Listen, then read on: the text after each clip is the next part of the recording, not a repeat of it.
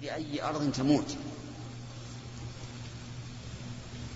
حتى لو أن الإنسان قرر أنه لن يخرج من بلده وكان الله تعالى قد قدر أن يموت في بلد آخر فلا بد أن يقدر الله تعالى سببا ينتقل به إلى البلد الآخر.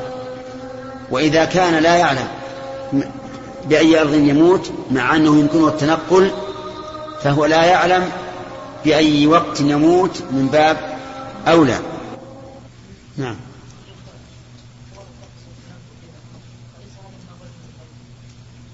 لا. ما هو رجل من الغيب إي نعم. لكن كثيرا ما يصيبون بل إصابتهم أكثر وهم يعتمدون ليس على الغيب والتخرص. يعتمدون كما قلت لك على تكيف الجو. بواسطة آلات دقيقة يعرفون بها. ولهذا لا تجدهم يقولون مثلا بعد سنة سيكون مطر أو بعد شهر أو بعد أسبوع بل هو محدد في الوقت الذي يعرفون به تكيف الجو.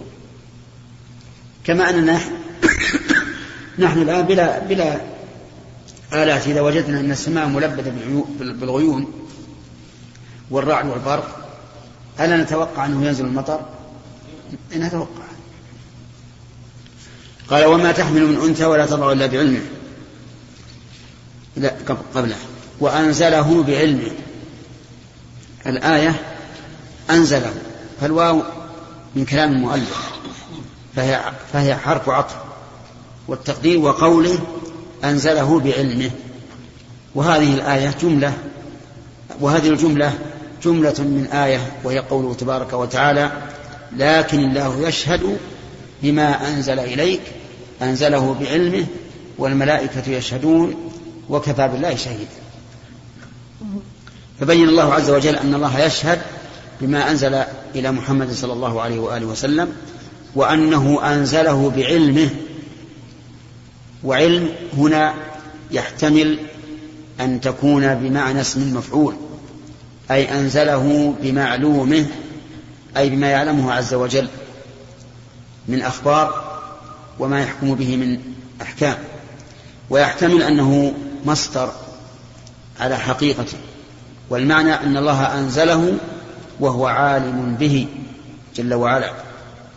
فالقرآن لا شك أنه نزل بمعلومات كثيرة من عند الله ولا شك أنه نزل بعلم الله أن الله نزل عن علم من الله عز وجل. قال وما تحمل من أنثى ولا تضع إلا بعلمه ما تحمل من أنثى ولا تضع إلا بعلمه. أسأل هل ما هنا نافية أو شرطية؟ خالد. لا نافية ولا شرطية؟ نعم. نافية. طيب لماذا لا تكون شرطية؟ نعم لأن الفعل بعدها مرفوع. ولو كانت شرطية لجزم وهي نافية لأنه وقع بعدها إلا. إذا وما تحمل من أنثى ولا تضع إلا بعلم. يعني ابتداء الحمل وحلول الوضع. كل ذلك بعلم الله عز وجل. وهذه الآية مما يقرأ به للمرأة إذا تعسرت ولادتها. وهي مفيدة جدا إذا قرأ الإنسان بماء وقرأ هذه الآية وقرأ إذا زلزلت الأرض زلزالها وأخرجت الأرض أثقالها وقرأ, وقرأ الله يعلم ما تحمل كل أنثى وما تغيض الأرحام وما تزداد وكل شيء عنده المقدار فإنها بإذن الله تنفع. تشربها المرأة ويمسح بها بطنها وتضع بسهولة. وما تحمل من أنثى ولا تضع إلا بعلمه. طيب إلا بعلمه يعني معناه إلا كان ذلك صادرا عن علم الله عز وجل.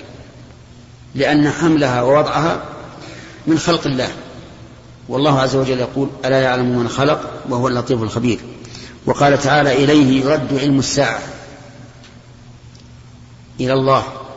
لا إلى غيره. يرد علم الساعة. وهذا شيء معلوم بالقرآن والسنة والإجماع أنه لا أحد يعلم متى تقوم الساعة إلا الله عز وجل. وقال يحيى عندي يحيى هو الفراء الظاهر على كل شيء علما الباطن على كل شيء علما.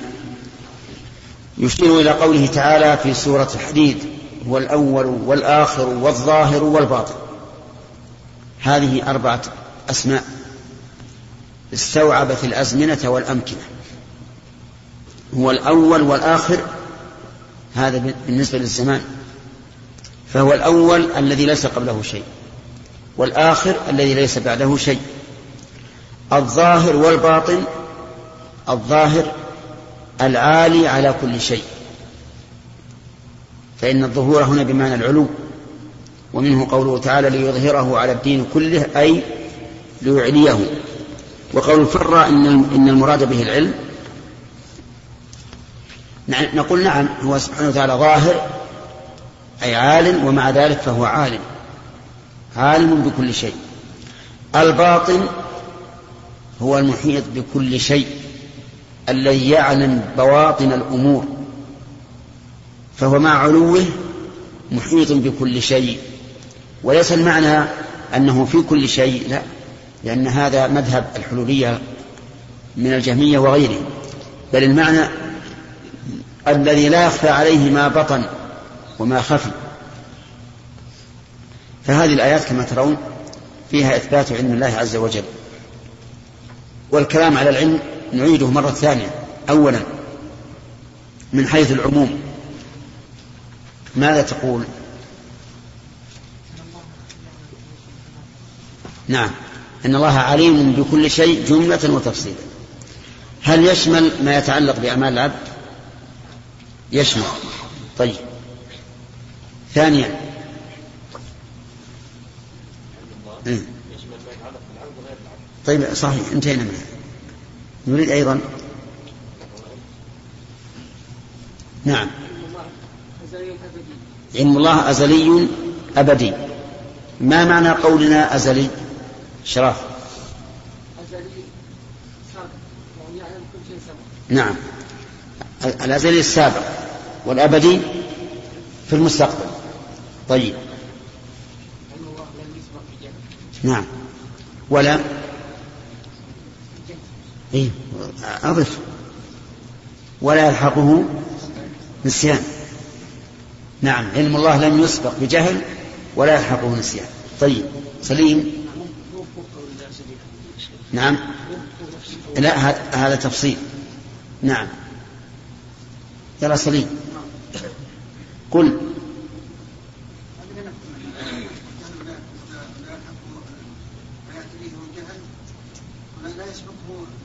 جهل. ولا يعتريه السياحة طيب. الدليل ناصر. نعم. في كتاب.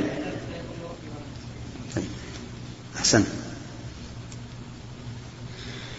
لم ينكر أحد فيما نعلم علم الله تعالى بكل شيء إلا غلاة القد إلا غلاة القدرية. فإن غلاة القدرية أنكروا علم الله بما يفعله الخلق وقالوا إن الله لا يعلم ما يفعله الخلق إلا بعد وقوعه. يعني فلا يعلمه علم غيب وإنما يعلمه علم مشاهدة. إذا وقع علم الله به. أما قبل ذلك فلا يعلمه. ولكن شيخ الإسلام رحمه الله قال إن هذا قول غلاة القدرية قديما. وأن منكره اليوم قليل. يقول في زمنه رحمه الله. منكره اليوم قليل. أي منكر درجة العلم والكتابة قليلون. طيب. الحديث. نعم.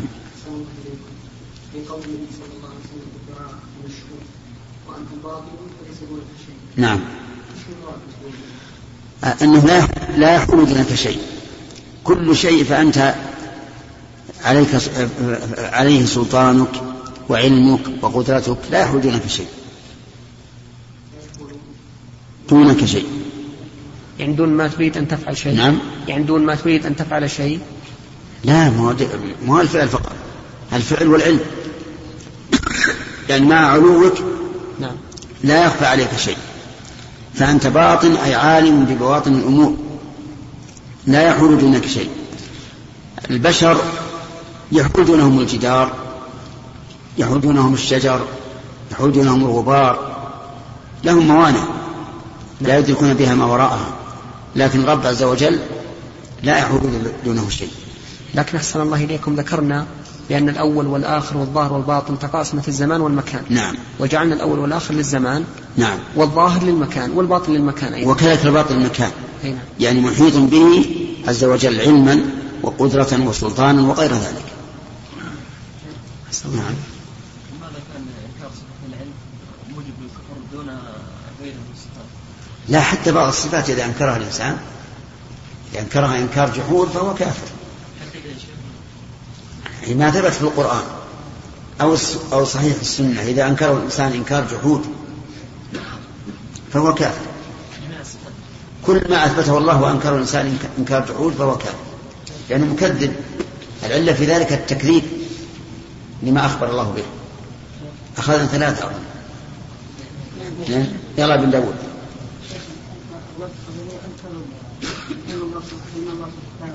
إيش؟ إيش؟ الذين إيش؟ ولاة القدرية أنكروا علم الله علم الله سبحانه وتعالى السابق على يعني أنه لا يعلم الكائنات حتى يقع، لماذا أنكروا؟ لماذا؟ يعني لأن القدرية يقولون إن الإنسان مستقل بعمله استقلالا تاما. ولهذا يسمون مجوس هذه الأمة حيث جعلوا للحوادث خالقين. الحوادث التي من فعل الله خلقها الله والتي من فعل العبد خلقها العبد. فيقولون إن تعلق علم الله تعالى بفعل العبد كتعلق علم زيد بفعل عمرو. عرفت؟ نعم حدثنا خالد بن حدثنا خالد بن مخلد قال حدثنا سليمان بن بلال قال حدثني عبد الله بن دينار عن ابن عمر رضي الله عنهما عن النبي صلى الله عليه وسلم قال مفاتيح الغيب خمس لا يعلمها إلا الله لا يعلم ما تغيض الأرحام إلا الله ولا يعلم ما في غد إلا الله ولا يعلم متى يأتي المطر أحد إلا الله ولا تدري نفس بأي أرض تموت إلا الله ولا يعلم متى تقوم الساعة إلا الله. هذا سبق الكلام هذا. وحدثنا محمد بن يوسف قال حد... تغيض الأرحام وش معناها؟ الحي. تنقص بدليل قوله وما تزداد. وقد مر علينا في قواعد التفسير أنه قد يعرف تفسير الكلمة بذكر ما يقابلها. وذكرنا من ذلك قوله تعالى فانفروا ثبات أو انفروا جميعا. لو قال لك ما معنى ثبات؟ وش معنى؟ فرادى لأن الله قابلها بقوله أو انفروا جميعا. هذه وما تغيض الأرحام وما تزداد؟ تغيض تنقص تزداد ترتفع. غيض الأرحام هنا. هل المراد ما تغيض الأرحام عن المدة المعلومة عادة؟ بحيث يولد الطفل أو يولد الجنين قبل تمام تسعة أشهر التي هي الغالب؟ وما تزداد عن تسعة أشهر؟ أو المراد ما تزداد عددا وتنقص عددا بحيث يكون واحد في البطن أو اثنان أو ثلاثة؟ أو الأمران جميعا؟ الأمران جميعا. لأن أيضا القاعدة في التفسير أنه متى احتملت الآية معنيين فأكثر ولا منافاة بينهما فإنها تحمل على الجميع. نعم. وحدثنا محمد بن يوسف قال حدثنا سفيان عن إسماعيل عن الشعبي عن مسروق عن عائشة رضي الله عنها قالت من حدثك أن محمدا صلى الله عليه وسلم رأى ربه فقد كذب وهو يقول لا تدركه الأبصار ومن حدثك أنه يعلم الغيب فقد كذب وهو يقول لا يعلم الغيب إلا الله. نعم. الشاهد من هذا قوله وهو يقول لا يعلم الغيب إلا الله. أما الحديث فتقول رضي الله عنها عائشة المسروق من حدثك أن محمدا رأى ربه فقد كذب. وهو يقول أي الله عز وجل يقول لا تدركه الأبصار. ولا شك أن عائشة رضي الله عنها في هذا الاستدلال لم تصب. لأن الله تعالى قال لا تدركه الأبصار ولم يقل لا تراه الأبصار. ولهذا جعل علماء أهل السنة هذه الآية من, من, من الأدلة على ثبوت رؤية الله. ووجه ذلك أن نفي الأخص يدل على وجود الأعم. فلما قال لا تدركه علمنا أنها تراه ولكن لا تدركه. ولو كان المراد نفي الرؤية لقال لا تراه الأبصار. ولكن هي رضي الله عنها لو استدلت بقول الرسول صلى الله عليه وسلم واعلموا أنكم لن تروا ربكم حتى تموتوا. كما جاء ذلك في أحاديث الدجال حيث يدعي الدجال أنه الرب. قال النبي عليه الصلاة والسلام واعلموا أنكم لن تروا ربكم حتى تموتوا. لكان هذا أصح مما استدلت به من استدلالها بالآية. وهذه المسألة اختلف فيها العلماء. هل النبي صلى الله عليه وسلم رأى ربه؟ يعني في الدنيا أم لم يراه فقيل إنه رآه. وممن قال ذلك ابن عباس رضي الله عنهما في المشهور عنه أن النبي صلى الله عليه وآله وسلم رأى ربه. أما عائشة فكانت تنكر ذلك كما رأيت وهذا في اليقظة. أما في المنام فقد رأى ربه.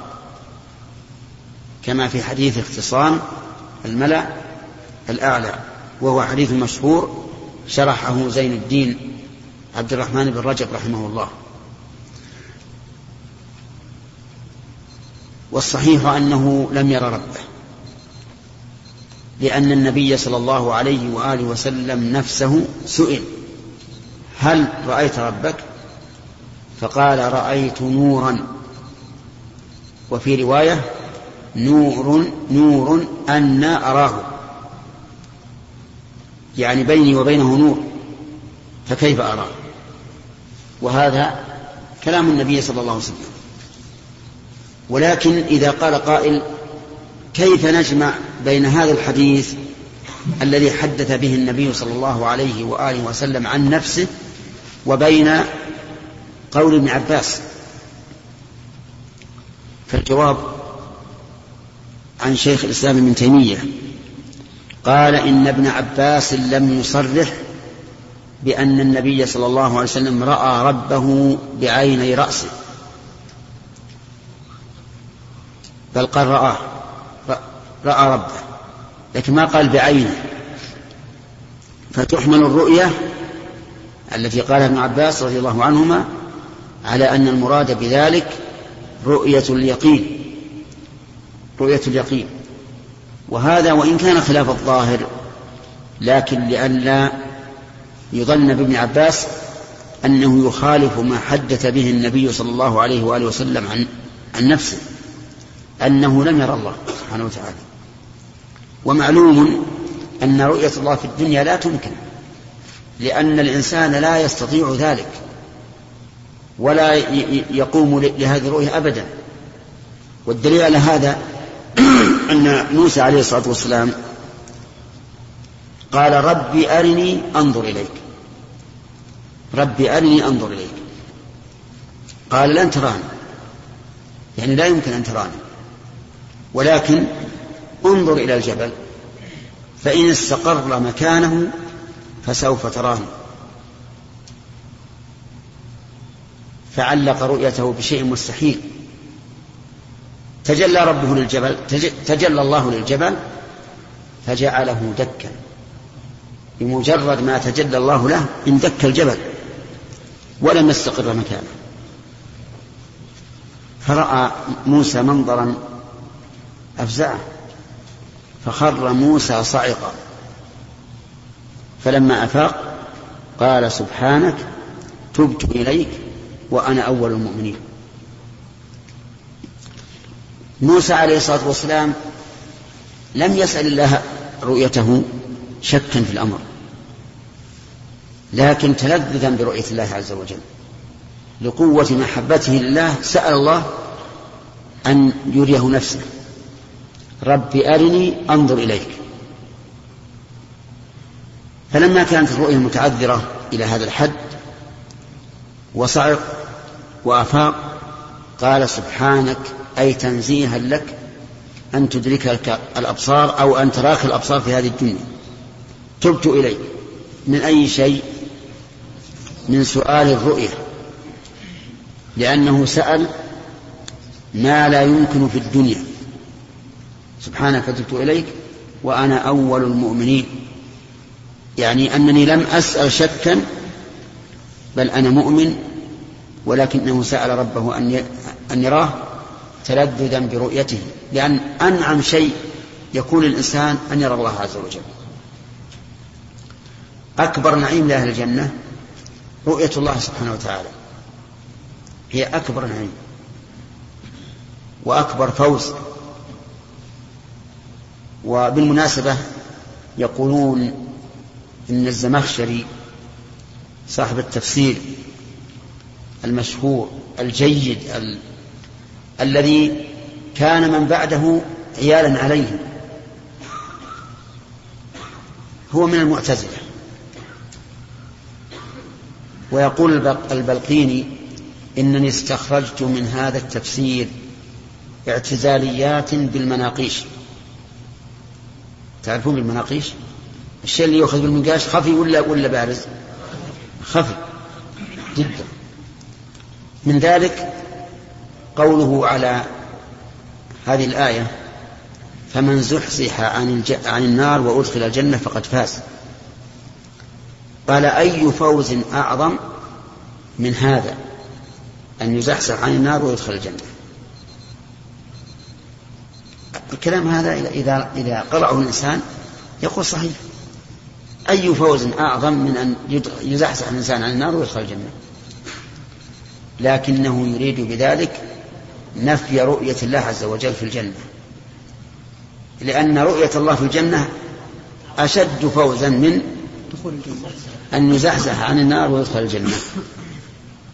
فتأمل يعني كيف يتكلم هؤلاء الأذكياء بمثل هذا الكلام الذي لا يدركه إلا من عرف مذهبه وعقيدته. أنا لو قرأت هذا هذا الكلام في في في, في ابن كثير مثلا في تفسير ابن كثير فإنني لا أظن به هذا الظن. بل أقول إذا دخل الجنة فمن نعيم الجنة أن أن يرى الله. لكن لما كان هذا الرجل قد علم أنه ينكر الرؤية ينكر رؤية الله في الآخرة صار هذا الكلام إشارة إلى أنه لا رؤية فالحاصل أن أن أن نقول إن عائشة رضي الله عنها استدلت على انتفاء أو على نفي رؤية النبي صلى الله عليه وآله وسلم بالآية وهذا الاستدلال صحيح ولا غير صحيح؟ غير صحيح. لأن هذه الآية استدل بها السلف على أن الله يرى في الآخرة الثاني يقول ومن حدثك أنه يعلم الغيب فقد كفر. فقد كذب. هذا صحيح؟ من حدثك أنه يعلم الغيب فقد كذب. لأن الله يقول لا يعلم الغيب إلا الله. هكذا الآية؟ لا. ها؟ لا. لا الآية قل لا يعلم من في السماوات ومن في الأرض الغيب إلا الله. نعم؟ كيف؟ قل لا يعلم من في السماوات والأرض الغيب إلا الله. فليست على هذا اللفظ لكنها ذكرتها بالمعنى. فالحاصل أن الذي يحدثك أنه يعلم الغيب فإنه كاذب. ولا يكفي أن نقول إنه كاذب بل نقول إنه كافر. ولهذا قال النبي عليه الصلاة والسلام من أتى عرافا من أتى كاهنا أو عرافا فصدقه بما يقول فقد كفر بما أنزل على محمد. يجوز سوق انتهى الوقت. سوق الآيات بالمعنى يا شيخ. نعم. ذكرتم بأن عائشة ذكرت الآية بالمعنى. إي نعم. أقول يجوز سوق الآيات بالمعنى. لا ما أذكر ما يجوز لكن هي أو ذكرت جزءا من الآية ليدل على بعضها. نعم. نعم. وهو يقول أي نعم نعم. أن محمد رأى ربه فقد كذب وهو يقول يعني والله يقول لا تدرك الأبصار. ومن حدثك أنه يعلم الغيب فقد كذب وهو يقول لا يعلم الغيب إلا الله. محتمل أن المراد وهو الله أو الرسول. لكن على كل حال هي هي ذكرت هذا بالمعنى. يعني الله الرحمن الرحيم. الحمد لله رب العالمين والصلاة والسلام على نبينا محمد وعلى آله وصحبه أجمعين. قال المؤلف رحمه الله تعالى باب قول الله تعالى السلام المؤمن. وحدثنا أحمد بن بسم الله الرحمن الرحيم. باب قول الله تعالى السلام المؤمن. نحن إذا نظرنا إلى كلام إلى, صنيع البخاري رحمه الله في كتاب التوحيد وجدنا أنه يصدر غالبا الأبواب بآيات من القرآن. بآيات من القرآن. وذلك لأن من المبتدعة من يقول لا نقبل من أدلة الصفات إلا ما كان متواترا. ولا نقبل أح... ولا نقبل أخبار الآحاد فأراد رحمه الله أن يعزز أخبار الآحاد التي يسوقها في الكتاب بآيات من القرآن. لئلا لئلا يبقى عذر لمن رد هذه الأسماء أو الصفات. وهذا من فقهه رحمه الله. عرفتم الآن؟ المبتدعة الذين يحكمون العقل ويتلقون عقيدتهم في الله من من عقولهم يقولون لا نقبل أخبار الآحاد في باب الصفات.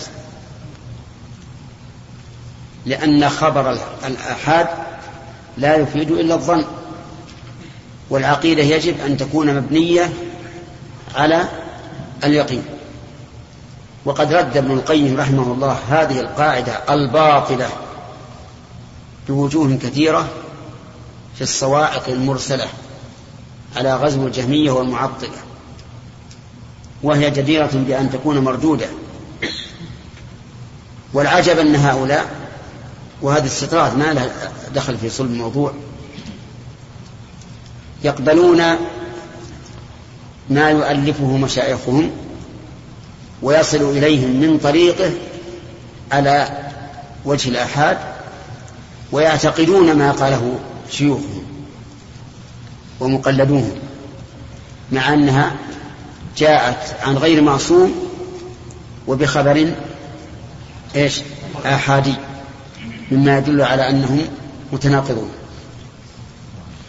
باب قول الله تعالى السلام المؤمن السلام من أسماء الله والمؤمن من أسماء الله. والسلام في الأصل اسم مصدر سلم والمصدر تسليم واسم المصدر عند علماء النحو ما كان بمعنى المصدر ولم يتضمن حروف المصدر. هذا اسم المصدر. بالكلام اسم مصدر إيش؟ كلم اسم مصدر كلم. سلام اسم مصدر سلم. فما معنى السلام الذي هو اسم من أسماء الله؟ السلام قلنا إنه اسم مصدر. فيكون الوصف به من باب المبالغة. أن الله عز وجل سلام. أي سالم من كل عيب ونقص. من كل عيب ونقص. حياته ليس فيها نقص. ولا عيب. علمه ليس فيه نقص ولا عيب. قدرته ليس فيها نقص ولا عيب. سمعه ليس فيه نقص ولا عيب. بصره ليس فيه نقص ولا عيب. وهلم جرا. كل أسمائه وصفاته ليس فيها نقص ولا عيب. أما المؤمن فهي مشتقة من الإيمان ومن الأمن. من الإيمان ومن الأمن. أي أن الفعل آمن أو أمن. ومعنى المؤمن المصدق لرسله بما جاءوا به. قال الله تعالى لكن الله يشهد بما أنزل إليك. أنزله بعلمه وهذا تصديق لما جاء به الرسول عليه الصلاة والسلام. والآيات في هذا المعنى كثيرة. يا أهل الكتاب قد جاءكم رسولنا يبين لكم كثيرا مما كنتم تخفون من الكتاب. يا أهل الكتاب قد جاءكم رسولنا يبين لكم على فترة من الرسل.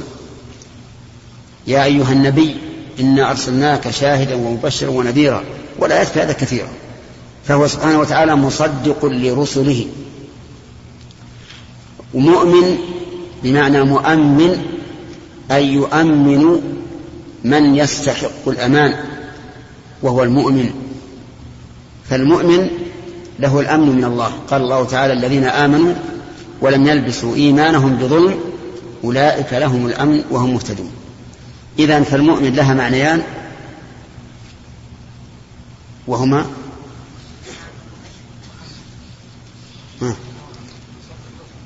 مؤمن بمعنى مصدق برسله مؤمن مؤمن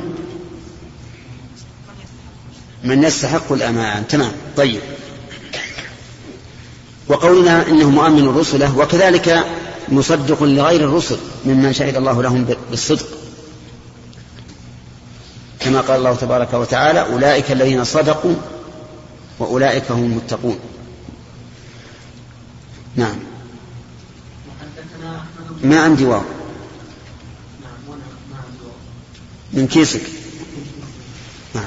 حدثنا أحمد بن يونس. قال حدثنا زهير. قال حدثنا مغيرة. قال حدثنا شقيق بن سلمة. قال قال عبد الله كنا نصلي خلف النبي صلى الله عليه وسلم. هذا لو لولا كلمة واحدة لصار مسلسلا. ولا لا؟ حديث السند. لولا كلمة واحدة لكان مسلسلا. نعم. مسلسلا بالصيغة. كلها حدثنا إلا قوله قال عبد الله. نعم. كنا نصلي خلف النبي صلى الله عليه وسلم فنقول السلام على الله. فقال النبي صلى الله عليه وسلم إن الله هو السلام. ولكن قولوا التحيات لله والصلوات والطيبات. السلام عليك أيها النبي ورحمة الله وبركاته. السلام علينا وعلى عباد الله الصالحين. أشهد أن لا إله إلا الله وأشهد أن محمدا عبده ورسوله. صلى الله وسلم عليه. هذا من حسن تعليم الرسول عليه الصلاة والسلام. أنه لما ذكر الممنوع ذكر المشروع. كانوا يقولون السلام على الله. تحية. السلام تحية. فيسلمون على الله. السلام على الله. وهذه الكلمة لا تقال لمن لا يمكن أن يلحقه نقص. لأن السلام إنما يدعى بها لمن يلحقه النقص. أما من هو منزه عن ذلك عز وجل فإنه لا يقال السلام عليه. ولهذا أبدلهم النبي عليه الصلاة والسلام وأمرهم أن يقولوا بدل السلام التحيات لله. التحيات لله بدل السلام على الله. لأن الله عز وجل كامل من كل وجه. فلا يحتاج أن يدعى له بالسلام. فقال النبي عليه الصلاة والسلام إن الله هو السلام فبدأ بالتعليل قبل الحكم. من أجل أن يرد الحكم على النفس وهي مطمئنة بما ذكر لها من العلة. ولكن قولوا التحيات لله والصلوات والطيبات السلام عليك أيها النبي ورحمة الله وبركاته. السلام علينا وعلى عباد الله الصالحين. أشهد أن لا إله إلا الله إلى آخره. التحيات لله اللام هنا للاختصاص والاستحقاق. والتحيات جمع تحية وهي كل لفظ يدل على التعظيم. كل لفظ يدل على التعظيم فهو تحية. وجمعت باعتبار أنواعها وأجناسها. أي كل جنس ونوع يدل على التعظيم فإنه خاص بالله ومستحق لله عز وجل لأنه أهل لأن يعظم سبحانه وتعالى. وقوله والصلوات يعني الصلوات لله والطيبات يعني الطيبات لله. فما هي الصلوات التي لله؟ هي العبادة المعروفة. وقيل الدعاء. وعلى هذا القول يكون محمولا على الصلاة لغة والصلاة شرعا. ولا مانع من أن يقال إنه يعم. الصلوات التي هي الدعاء والصلوات التي هي العبادة المعروفة لأن ذلك أعم. والطيبات. الطيبات يعني الأوصاف الطيبات لله. والأعمال الطيبات لله. فالله عز وجل طيب ولا يقبل إلا الطيب. فكل طيب من الأعمال فهو لله وكل خبيث من الأعمال فإن الله لا يقبله وكل وصف طيب فهو لله عز وجل. إذن الطيبات هنا وصف لأوصاف الله ووصف للأعمال التي تفعل لله. وصف لأوصاف الله يعني له كل صفة طيبة. ووصف للأعمال التي التي تفعل له. لا يقبل الله إلا إيش؟ إلا الطيب. ولهذا استحضر عندما تقرأ هذا في الصلاة أنك إذا قلت الطيبات يعني أنك ذو الأوصاف الطيبات وأنك الذي لا تقبل من الأعمال إلا الطيبات. لا ندري هل نحن نستحضرها عند قراءتنا إياها أو, أو تغيب عنا. نعم. ربما تغيب وربما تحضر لكن ينبغي أن, أن, أن تحضر ولا تغيب. لما بدأ بحق الله ووصف الله بما يستحق ثنى بحق الرسول عليه الصلاة والسلام. ثنى بحق الرسول. فقال السلام عليك أيها النبي ورحمة الله. هنا قال السلام عليك أيها النبي. لماذا؟ لأنه عليه الصلاة والسلام محتاج إلى أن يسلمه الله. ولهذا كان دعاء, دعاء الأنبياء على الصراط يوم القيامة. اللهم سلم اللهم سلم. فالأنبياء محتاجون لأن يسلمهم الله عز وجل. السلام عليك أيها النبي عليك هنا سيرد إشكال وهو كاف الخطاب. فإن كاف الخطاب في الجملة تحولها إلى كلام آدميين إلى مخاطبة آدميين. أليس كذلك؟ إذا قلت السلام عليك تخاطب الرجل. فكاف الخطاب تحول الجملة إلى كلام آدميين يخاطب. فكيف نجمع بين هذا وبين قول الرسول عليه الصلاة والسلام إن هذه الصلاة لا يصلح فيها شيء من كلام الآدميين أو قال من كلام الناس؟ الجواب عن هذا من أحد وجهين. الوجه الأول أن هذا مستثنى. أن هذا مستثنى فيكون العموم في قوله من كلام الآدميين أو من كلام الناس إيش؟ مخصوصا بهذا. فيقال تبطل الصلاة بكاف الخطاب إلا ما كان لله أو لرسوله. إلا ما كان لله فإن لا تبطل إياك نعبد أو لرسوله. السلام عليك أيها النبي. هذا وجه. الوجه الثاني أن يقال هذا الخطاب لا يراد حقيقته. هذا الخطاب لا يراد حقيقته. وإنما هو لقوة استحضار المصلي صار كأن النبي صلى الله عليه وآله وسلم مواجها له يخاطبه. وعلى هذا فلا يراد بالخطاب إيش؟ حقيقته. والدليل لذلك أن المصلي يقول السلام عليك بصوت خفي لا يسمعه الرسول. ولو كان خطابا حقيقيا لكان هذا نوع من من أقول السخرية أو الاستهزاء. لأني لو قلت السلام عليك بنفسي ثم قلت لك ليش ما رديت عليه السلام؟ ماذا تقول؟ تقول ما سلمت. أقول سلمت عليك. لكن سر. تقول سبحان الله كيف هذا فلا يراد بالخطاب حقيقته. والدليل على هذا أمور. أولا أن المصلي يسر بهذا الخطاب. هذه واحدة. ثانيا أن المصلي يقول ذلك ولو كان في الشرق والرسول في الغرب.